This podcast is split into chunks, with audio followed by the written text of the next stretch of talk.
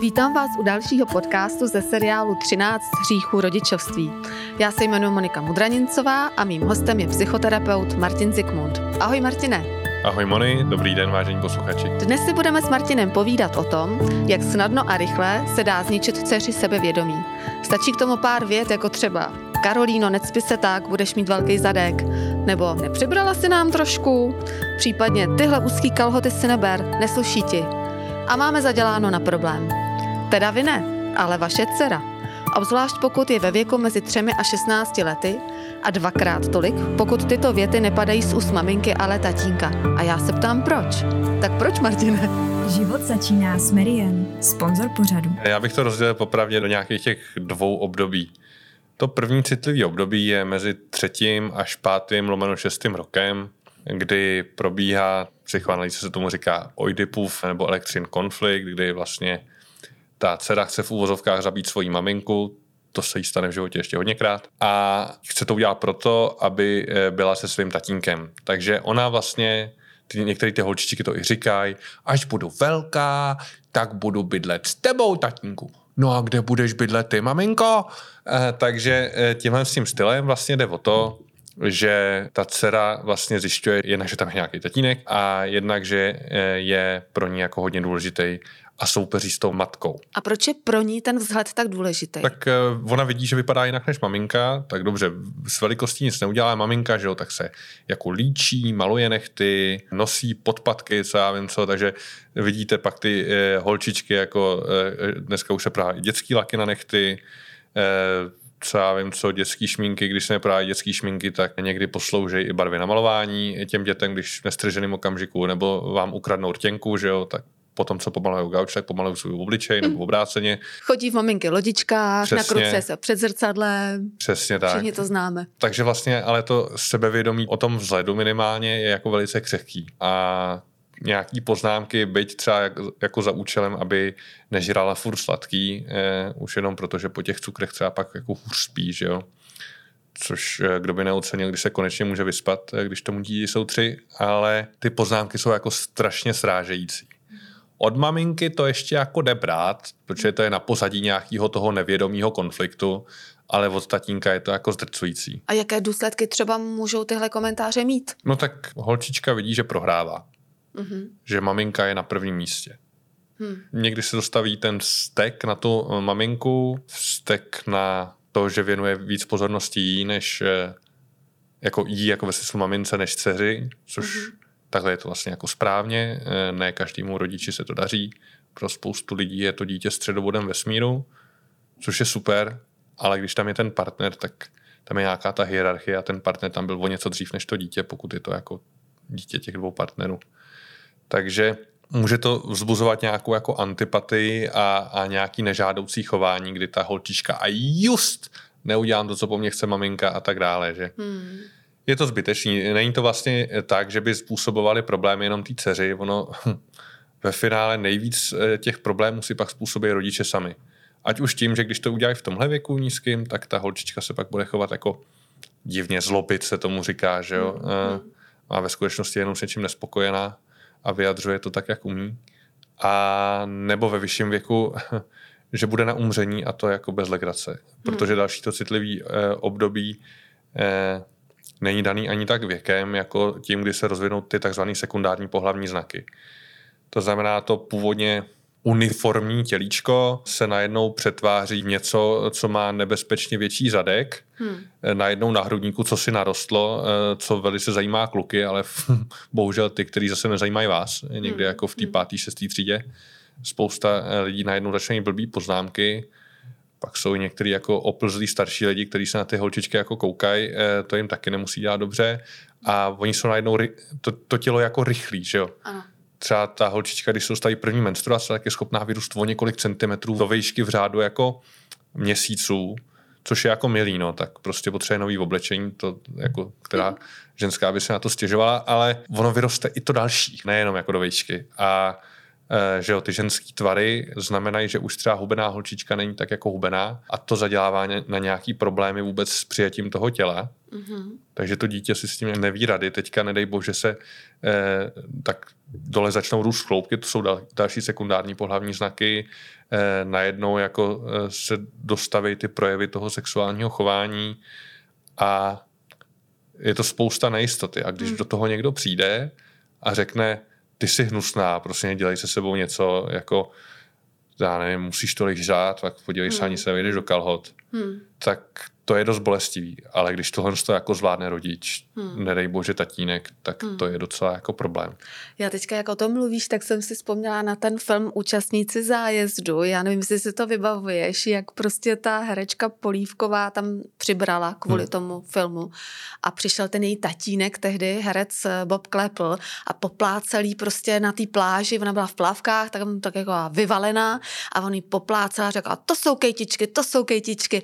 A v ten okamžik prostě ona vypadala, že ho jako zabije, jo? Že to je přesně ta situace, kdy on vlastně před lidma na veřejné pláži, kde ona jako bojovala s tím studem, který plavky si vezme, aby teda ty stehna nebyly až tak objemný, a on ji takhle v podstatě zostudil, ještě tak myslel to zřejmě jako z legrace, měl jí rád, že jo, byl to přeci jenom táta, ale byl to asi okamžik, který třeba nějaký slabší jako jedinec by nezvládl a mohlo by to skončit jako špatně, že? Třeba mentální anorexí nebo bulimii nebo něčím takovým. No tak klika je, že ve scénáři neměla, že ho má zabít. Ale slabší jedinec, u toho by se strašně rád zastavil. Hmm. To je totiž bullshit, to je jako nesmysl. Žádný hmm. slabší jedinci nejsou. Všichni jsou stejně slabí, všech se to stejně dotkne. Hmm. Jsou jenom lidi, kteří to umějí dát najevo a kteří to najevo dát neumějí. Hmm. A pak jsou lidi, kteří se říkají, že jsou dostatečně silní na to, aby to překonali. A co hůř, musí být silní. Hmm. Vlastně silný a slabý, jako to je nesmyslný koncept. To, to je jako berlička, kterou si některý lidi, kteří se cítí eh, blbě, pomáhají, aby buď si řekli, já jsem ten silnej a vydržím to, protože tam ten je ten slabý, nebo já jsem byl vždycky silnější než můj brácha, sestra, babička, křeček, anebo já jsem ten slabý a oni mi ještě ubližujou, což hmm. ani v jednom z těch jako variant to nikomu nepomáhá. Hmm. Hmm. Ale eh, tohle jste, buď jsou vět, věty, jako, které jsou raňující, a nebo ne. Hmm. Rozumím tomu. V okamžiku, kdy ten otec, v tomto případě teda herec Bob Klepl, řekne takovouhle větu, která vlastně pro tu holku je zraňující, v to se děje prostě běžně v rodinách, že jo? Vlastně ty takovéhle věty, kdyby si byl žena, tak bys je mohl slýchat nejenom třeba od rodičů, ale od kamarádů, kamarádek a tak podobně, od strejčka, od tetičky a tak různě. Všichni mají najednou pocit, že se mohou vyjadřovat k tvému vzhledu, zvlášť když jsi dítě hmm. nebo dospívající, to jako lidi strašně rádi komentujou. No ale co ty jako na to můžeš říct? Prostě si pomyslíš, ať jde někam, že? Ale asi se té autoritě úplně jako nevzepřeš. Jako neřekneš třeba, tati, neříkej mi to, nebo mami, neříkej mi to. A říct to můžeš, ale tak mlíko už je rozlitý, už je problém mm, je na, jako jo, tady. Jo. Jako to, to, jak zareaguješ, maximálně můžeš vymyslet reakci, za kterou si pak ještě budeš vyčítat, jak si hrozná, že si to udělala. Hmm. E, aby se to jako zlepšilo v uvozovkách. Ale jobem rodičů je, aby dětem dávali bezpodmínečnou lásku a bezpodmínečné přijetí v maximální možné míře, který jsou schopní.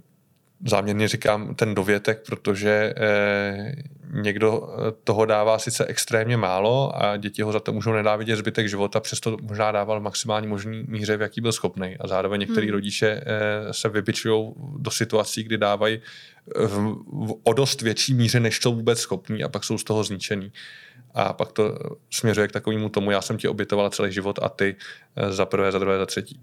Ale bezpodmíneční přijetí znamená i bezpodmíneční přijetí toho, jak ten člověk jako vypadá. Ano. Jo? Tak vaše manželka taky asi vypadá trošku jinak, jako když jdete někam do společnosti a pak, když se ráno probudí ve, jako den poté v posteli. A věřím, že některý chlapi jako udržejí jako tu svoji pusu, aby jako neřekli, pro boha, jak to vypadáš oproti včerejšku, je to hrozný. Eh, hmm.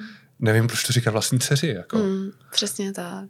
Já ti dám ještě jeden příklad. Teď jsem se dočetla, že ta zpěvačka Adele, která vždycky byla krásná, prostě kus ženský, tak ona zhubla čtyřicet pět kilo a podařilo se jí to vlastně díky tomu, že konzumuje údajně jenom tisíc kalorií denně. Takže vlastně tenhle ten jako šílený úbytek váhy s největší pravděpodobností nebude trvalej, protože v okamžiku, kdy začne jíst normálně, tak zase přibere zřejmě na svou původní váhu a možná se nám tam projeví ještě hezký jojo efekt.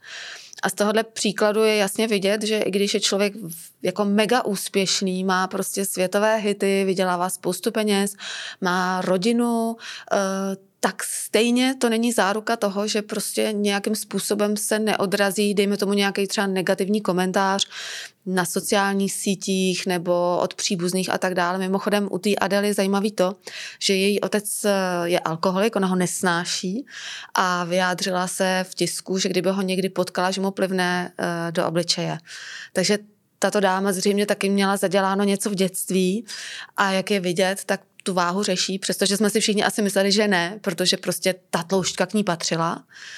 Tak mě by jenom zajímal tvůj komentář, proč všichni mají pocit, že když se nevejdou do škatulky devadesát, šedesát, devadesát, prostě do velikosti třicet osm, nebo ještě lépe třicet šest, protože třicet osm už je modelka plus size, tak um, jestli se s tím dá vlastně jakoby něco dělat, jakým způsobem vlastně vysvětlit těm holkám, že i když mají velikost čtyřicet dva, tak uh, je to fajn prostě. No tak... Uh...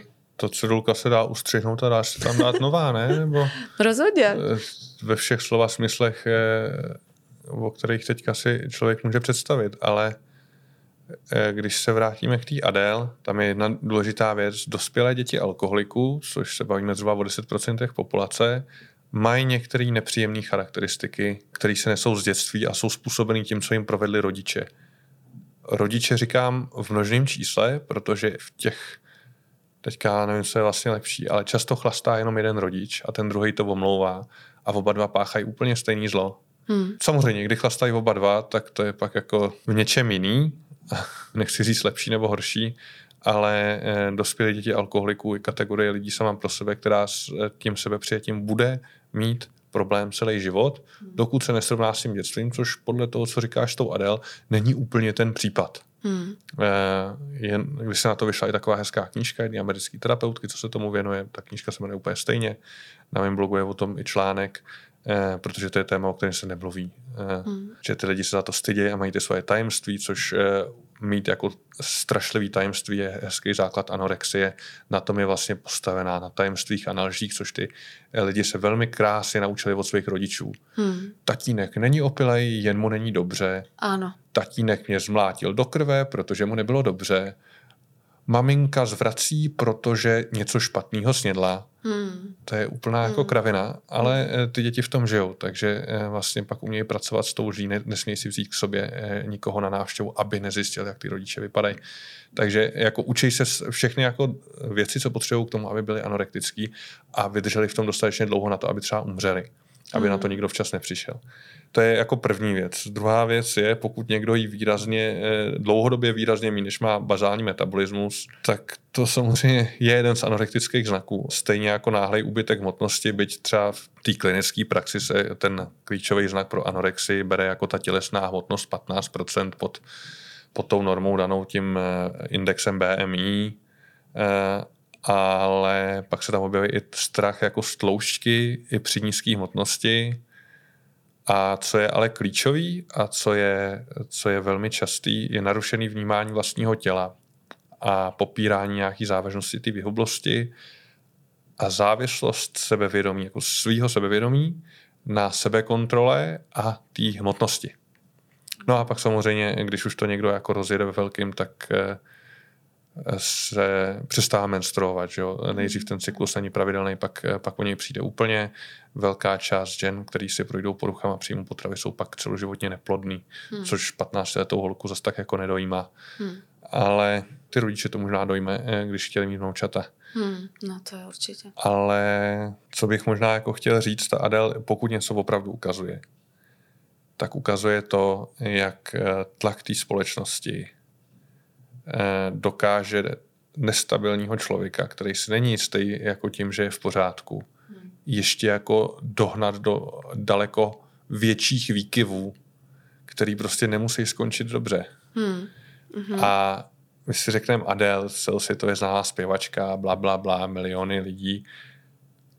Pro dnešní patnáctiletou holku je to blbejch sto lidí, jako sto followerů na Instagramu nebo Snapchatu, nebo prostě nějakých lidí, který v životě neviděla. Hmm. Část toho jsou pedofilové ještě, to víte hmm. teďka eh, pedofilové v tom klinickém slova smyslu, že je zrušují jako holky, část z nich má teda holky jako nízkého věku, ano. Nebo kluci, část z nich má jiný parafilie, sexuální úchylky, ale kompenzují si prostě nějaký svoje problémy tím, že uhání jako patnáctiletý holky, když je čtyřicet padesát, ideálně přes internet. Hmm. O tom teďka byl taky takový film hmm. v kinech. Ale tam je právě ta jako úloha těch rodičů, ne? Pro boha, hmm. jako vypadáš tom jako kurva. Hmm. Kde se vždycky říká, hele, čověče, a jak ty víš, jak vypadá kurva? No, ano, přesně tatínko. To je taková výborná otázka jako manželky. Jo, jo, jo, jo. Ale, přesně, že... no tak ten domov by měl být útočiště, že? Protože ta společnost, ať už jsou to, já nevím, spolužáci, učitelé a tak dále, tak těm dětem dávají docela zabrat, musí si nějaký to místo na tom světě vydobít a není to úplně snadný. A pak jsou tady sociální sítě a kde jinde než doma u těch rodičů by člověk měl být šťastný, spokojený a vlastně, dost, aby se mu dostávalo té lásky a toho přijetí. Jenže... Hmm, počkej, já ti do toho skočím. Mezi vrstevníky, protože v pubertě ty ano. rodiče už nehrajou takovou roli. To se se bavíme o těch tři a šest letech. Ano, ano. V pubertě jsou klíčoví vrstevníci. Mm-hmm. Což v dnešní době ale znamená jako sociální sítě. Mm-hmm. A, a což, než, což je totálně zvrácený prostředí, který je ve spoustě ohledů podobný jako porno. Hmm. Že to je naprosto jako nereálný a ano. jenom se na tom vydělávají peníze. Přesně tak. K ničemu jinému to neslouží, než hmm. k prodeji reklamy a k vytvoření iluze nějakého nereálního toho, že já nevím, chlap může mít erekci jenom, když prostě zazvoní to a paní potřebuje údržbáře. Nebo já nevím, jo? Ale yes. úplně stejně absurdní je ten pohled, jako, který dnešní jako teenageři mají na, na to, jak má vypadat to tělo. Hmm, a, a to oblečení. A to znamená, ty, ty vrstevníci v dnešní době selhávají. Ano. Tam to není jako bezpečný prostředí, jako bývalo dřív, parta kamarádek, prostě maximálně někdo měl blbý keci ve třídě a to je všechno. Hmm, hmm. Tady je jako parta anonymních lidí, spousta z nich jako buchý dospělých, že snaží se e, zneužít té komunikace po sociálních sítích. Ahoj, je mi třináct a nechceš mi poslat svoji nahou fotku, což většina hmm. dětí udělá. Na to Univerzita v Palackého Olomouci dělá výborný výzkum a udělají to zejména ty, kteří mají problém s tou hmotností nebo svým tělem, což můžou být typicky hubený holky. Hmm. Já jsem pracoval s pár modelkama a, a jestli má, a věc jsem i ženský seminář, jestli má opravdu někdo problém se sebepřijetím svého těla, jsou to modelky. Hmm. Ty, který znáte z časopisů. Hmm. Ne ty holky, které jako vypadají normálně. Ty, ty jsou na tom dobře, ale hmm. nejhorší se, sebepřijetí mají ty modelky. Poznáte to podle četnosti těch fotek jako na Instagramu, kde, kde je ta holka jako sama na, na té fotce. A proč to tak je? Existuje výzkum, který říká, že na těch sociálních sítích vlastně eh, hledají ty lidi přijetí, hmm. který dostávají v podobě těch lajků. Ano. Když má někdo nedostatek sebe přijetí, tak se to snaží delegovat na někoho jiného, což znamená na followery. Ano. Takže tam dává č- nějaký fotky. Aby dostal víc lajků, musí být jako polonahý. Hmm. Pak měl rád pošle jako i nahou fotku někomu, kdo mu, kdo mu napíše, to zneužívají právě ty pedofilové eh, po Instagramu a Facebooku, když Facebook je dneska pro starý, že jo, tak konec konců my dva máme Facebook. Ano. Já už taky nepřipálný mačí. Ale v tuhle chvíli musí fungovat ty rodiče, když selhává ten systém těch jako vrstevníků v uvozovkách, těch imaginárních ze sociálních sítí. A musí vlastně jako doplňovat tím víc té dceři to jako sebepřijetí. Pokud, ona ne, pokud ty rodiče vidějí, že nezvládá jako ty fyzické změny toho těla a připadá si v úvozovkách tlustách, nebo nejí, nebo zvrací často, což většina rodičů si nevšimne, ty děti jim to pak jako vyčítají na zbytek života, že, že je v tom nechali, že je v tom nechali. To znamená, jo, je to otravná puberťačka, tříská dveřma, nelíbí se jí cokoliv, stejný ty nejhorší rodiče na světě, což pokud vám to říká, tak to svým způsobem děláte dobře, protože eh, to je takový... Eh, vývojově psychologický bonmot, že období puberty slouží k tomu, aby ty rodiče zjistili, že mají to nejdebilnější dítě na světě. Aha. A zároveň, aby to dítě zjistilo, že má ty úplně nejhorší rodiče na světě. Klasika. Protože jinak neexistuje jediný logický důvod, proč by ten puberťák měl odejít z domu. Přesně tak. Protože on, hele, normálně přijde do ledničky plná, prostě zázrak, ano, jo. Ano. Odevře skříň plná, vyžehlný, všechno zázrak. Ano. Jo.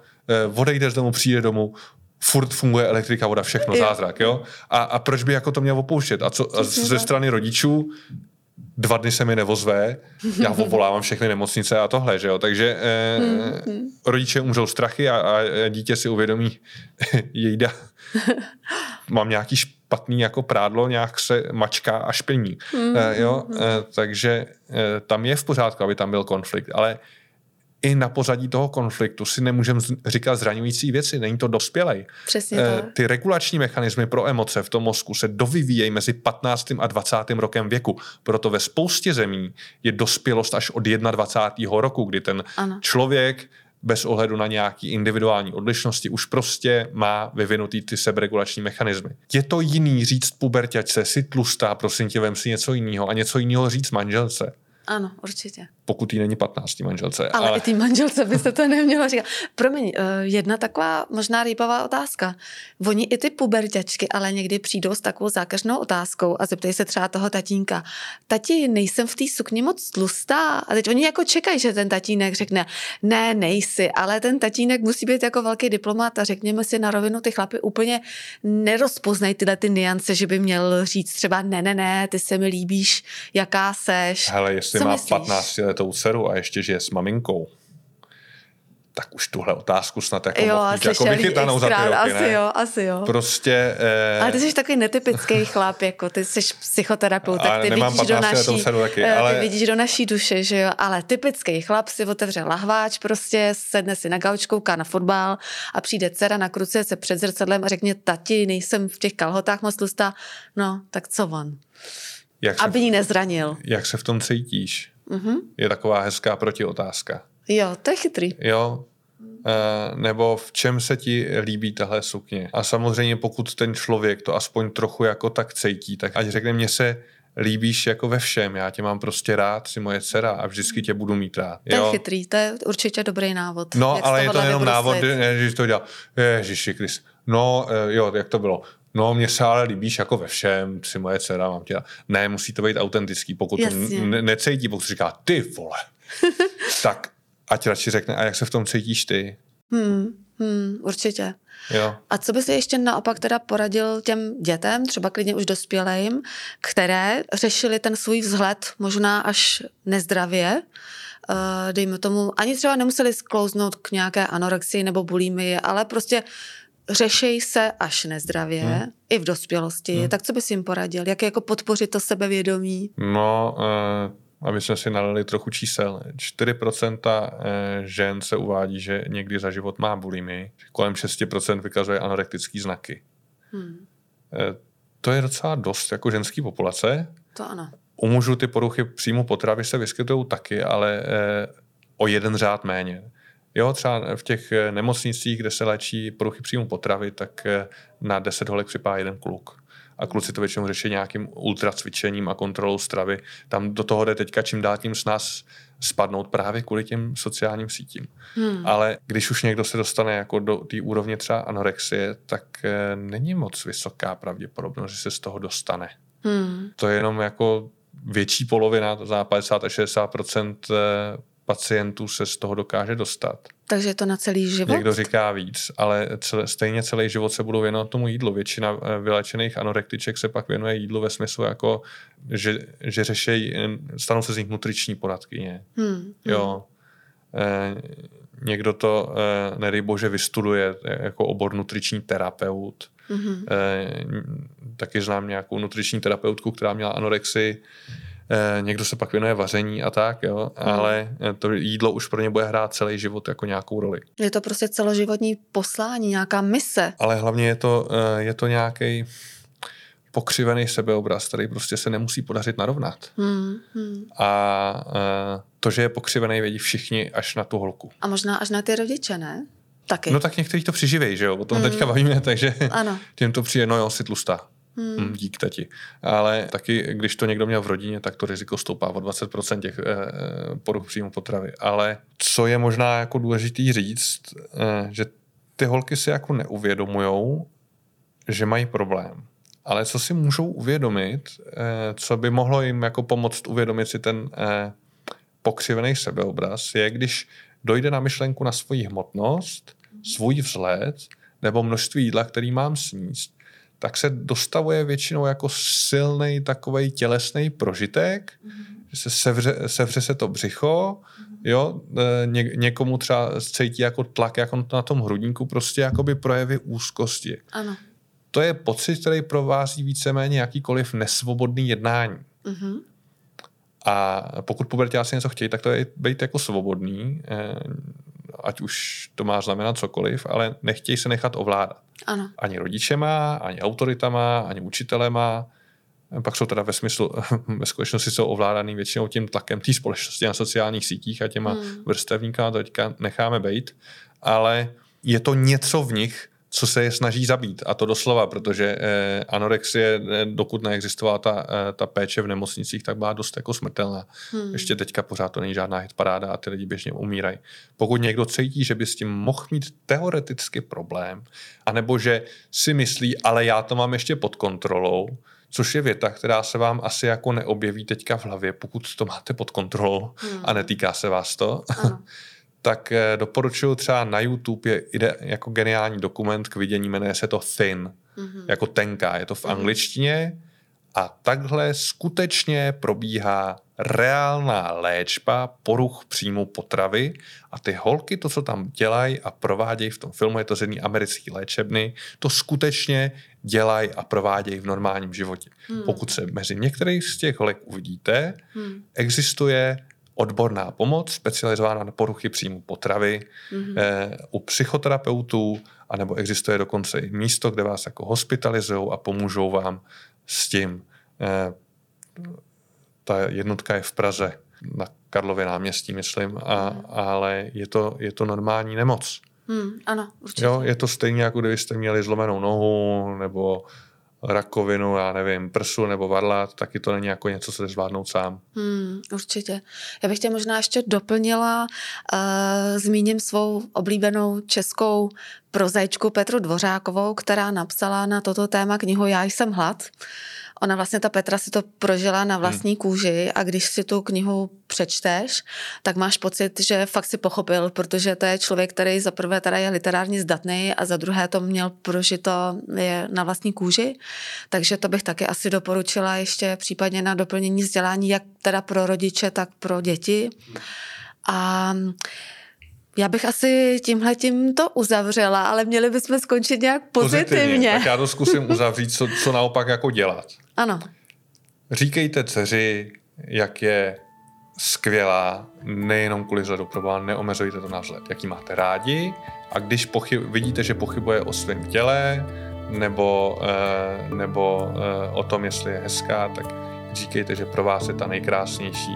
Zejména jako od tatínka, když uslyší jako pro mě si ta nejkrásnější princezna nebo něco takového, když to ten tatínek tak jako bude myslet, co víc jako potřebuje. Když se to ten tatínek naučí říkat i mamince, tím líp.